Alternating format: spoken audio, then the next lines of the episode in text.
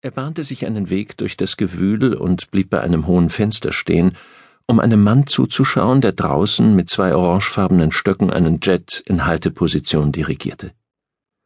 Der Himmel über der Rollbahn war makellos, jenes unerbittliche tropische Blau, an das er sich nie so recht gewöhnt hatte. Am Horizont hatten sich Wolken aufgetürmt, Cumulus congestus, Zeichen für irgendeine Störung, die dort draußen über dem Meer unterwegs war. Der schmale Rahmen eines Metalldetektors wartete auf seine Touristenschlange. In der Abflughalle zollfrei herum, Paradiesvögel in Zellophanhüllen, Halsketten aus Muscheln. Er zog einen Notizblock und einen Stift aus seiner Hemdtasche.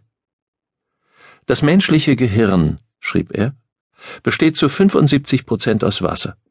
Unsere Zellen sind kaum mehr als kleine Beutelchen, in denen wir Wasser mit uns herumtragen. Wenn wir sterben, fließt es aus uns heraus in den Boden, die Luft und in die Bäuche der Tiere, um dann wieder in etwas enthalten zu sein. Die Eigenschaften flüssigen Wassers sind folgende. Es hält seine Temperatur länger als Luft, es ist haftend und elastisch, es ist ständig in Bewegung. All das sind die Grundlagen der Hydrologie. Es sind Dinge, die man wissen sollte, wenn man wissen will, wer man ist. Er ging durch das Gate. Auf der Einstiegstreppe, fast im Flugzeug, stieg ein Gefühl der Beklemmung in ihm hoch. Er hielt sich am Geländer fest, den Seesack im Arm. Eine Schar Vögel, vielleicht Sperlingstauben, landete auf einem Streifen gemähten Grases am hinteren Ende der Rollbahn, einer nach dem anderen. Die Passagiere hinter ihm wurden unruhig. Eine Flugbegleiterin hob ungeduldig die Hände, nahm ihn am Arm und brachte ihn ins Flugzeuginnere. Als der Jet beschleunigte und in den Steigflug ging, war es wie der Beginn eines intensiven und gefahrvollen Traums. Er drückte die Stirn gegen das Fenster.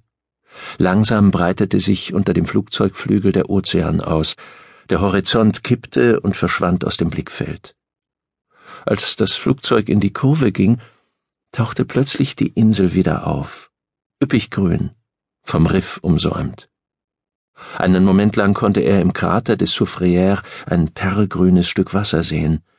Dann flogen sie in eine Wolkenbank und die Insel war verschwunden. Die Frau auf dem Sitz neben ihm hatte einen Roman aus der Tasche gezogen und begann zu lesen. Das Flugzeug stieg in die Troposphäre empor. Eisblumen wuchsen zwischen den Scheiben wie kleine Farnwedel. Hinter ihnen war der Himmel blendend weiß und kalt. Er blinzelte und putzte sich mit einem Ärmel die Brille. Langsam flogen sie der Sonne entgegen. Er hieß David Winkler und er war 59 Jahre alt. Nach 25 Jahren fuhr er zum ersten Mal wieder nach Hause, wenn man es noch zu Hause nennen konnte. Er war Vater gewesen, Ehemann und Hydrologe. Er war sich nicht sicher, ob auch nur eins von diesen Dingen noch seine Gültigkeit besaß. Sein Flug führte von Kingstown, St. Vincent nach Cleveland, Ohio, mit Zwischenstopp in Miami. Aus den Lautsprechern an der Decke berichtete der erste Offizier über Geschwindigkeit und Flughöhe. Bei Puerto Rico sei mit Turbulenzen zu rechnen. Der Kapitän werde das Anschnallzeichen eingeschaltet lassen. Winkler blickte sich in der Kabine um. Die Passagiere, die meisten von ihnen Amerikaner, lasen, schliefen, unterhielten sich leise miteinander. Ein blonder Mann hielt der Frau neben Winkler die Hand. Auf einer neuen, unbeschriebenen Seite notierte er Wir sind allein. Allein kommen wir auf diese Welt und allein verlassen wir sie wieder. Er schloss die Augen, lehnte den Kopf gegen das Fenster und glitt ein paar Minuten später in eine Art Schlaf. Schwitzend wachte er wieder auf. Die Frau neben ihm rüttelte ihn an der Schulter.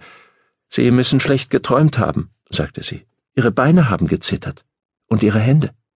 Sie drückten sie gegen das Fenster. Es ist alles in Ordnung.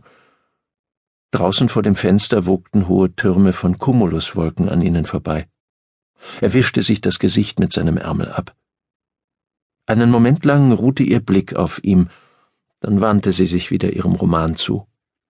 Er saß eine Weile da und betrachtete die Wolken. Schließlich sagte er mit resignierter Stimme Das Fach über ihnen ist nicht richtig zu. Wenn es Turbulenzen gibt, wird es aufgehen und die Tasche darin wird herausfallen. Sie blickte auf. Was? Das Handgepäck. Im Fach. Er wies mit dem Kinn nach oben. Irgendwie ist die Klappe nicht richtig zu. Sie beugte sich über den blonden Mann neben ihr in den Gang hinaus. Wirklich? Wie können Sie das von dort aus erkennen? Sie stieß den blonden Mann leicht an, sagte etwas, und der Mann blickte hoch und sagte, das Fach sei bombenfest verschlossen. Sind Sie sicher? Ziemlich. Die Frau wandte sich Winkler zu. Ist schon in Ordnung. Dankeschön. Sie schaute wieder in ihr Buch. Drei oder vier Minuten später ging ein heftiger Ruck durch das Flugzeug. Eine ewige Sekunde lang sackte die Kabine nach unten ab. Über ihnen rumpelte das Handgepäck. Mit einem Klicken sprang die Klappe auf und eine Tasche fiel in den Gang. Aus dem Inneren des Gepäckstücks war ein gedämpftes Klirren zu hören, wie von zerbrechendem Glas. Der blonde Mann hob die Tasche auf, schaute hinein und fluchte. Das Flugzeug fing sich wieder. Die Tasche war aus Stroh und mit einem Segelboot bedruckt. Kopfschüttelnd begann der Mann die Scherben von etwas herauszuziehen, das aussah wie ein Set Martini-Gläser. Eine Flugbegleiterin ging zwischen den Sitzreihen in die Hocke und sammelte die Glasstücke in eine Spucktüte. Eine Hand über dem Mund starrte die Frau auf dem Mittelplatz Winkler an. Er blickte reglos aus dem Fenster. Die Reifschicht zwischen den Scheiben wurde größer, wuchs an winzigen Stellen zusammen. Ein paar Quadratzentimeter zarter Federn, ein zweidimensionales Wunderland aus Eis. Er nannte sie Träume. Keine Prophezeiungen oder Visionen im engeren Sinn, auch keine Vorahnungen oder Vorausdeutungen. Wenn er sie als Träume sah, kam er dem am nächsten, was sie eigentlich waren, Wahrnehmungen, sogar echte Erlebnisse, die ihn überkamen, wenn er schlief, und wieder verblassten, wenn er aufwachte, nur um dann zurückzukehren, Minuten oder Stunden oder Tage später. Es hatte Jahre gedauert, bis er gelernt hatte, den Moment zu erkennen, wenn er sich ankündigte.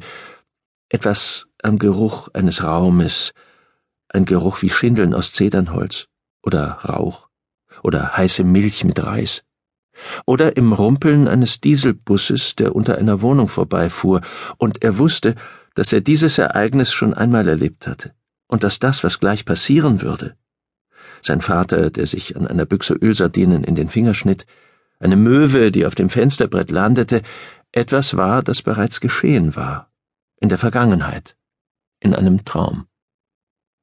Natürlich hatte er Träume wie jeder andere auch. Kleine Nervenfeuerwerke, die vom Stammhirn aufsteigen. All die unwahrscheinlichen Geschichten, die ein Unterbewusstsein fabriziert, um Ordnung in seine Erinnerungen zu bringen. Nur ab und zu, selten geschah etwas, Regen, der den Rinnstein überflutete, der Klempner, der ihm die Hälfte seines Truthahn-Sandwichs schenkte, eine Münze, die auf unerklärliche Weise aus seiner Tasche verschwand, das anders war, schärfer, wirklicher, wie eine Warnung. Es war schon sein ganzes Leben lang so gewesen. Er träumte verrückte, unmögliche Sachen, Eiszapfen, die aus der Zimmerdecke wuchsen, wie er die Tür aufmachte und das ganze Bad war voll schmelzendem Eis. Und er träumte auch ganz alltägliche Dinge. Eine Frau, die eine Zeitschrift fallen ließ, eine Katze, die einen toten Spatz vor der Hintertür ablegte, eine Tasche, die aus einem Handgepäckfach herausfiel, so dass ihr Inhalt auf dem Flugzeuggang zerbrach.